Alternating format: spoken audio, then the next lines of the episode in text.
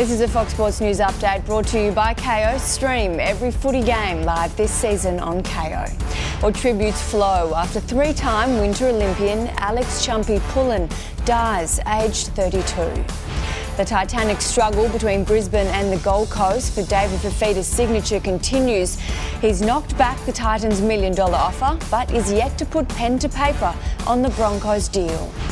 Test cricket is back, but bad weather dampens its return as players abandoned on day one of England's Test match against the West Indies.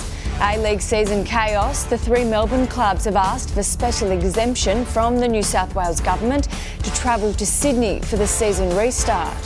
And Manchester City have bounced back from their shock loss to Southampton, dominating at the Etihad Stadium to defeat Newcastle 5 0. For more, tune in to Fox Sports News 500.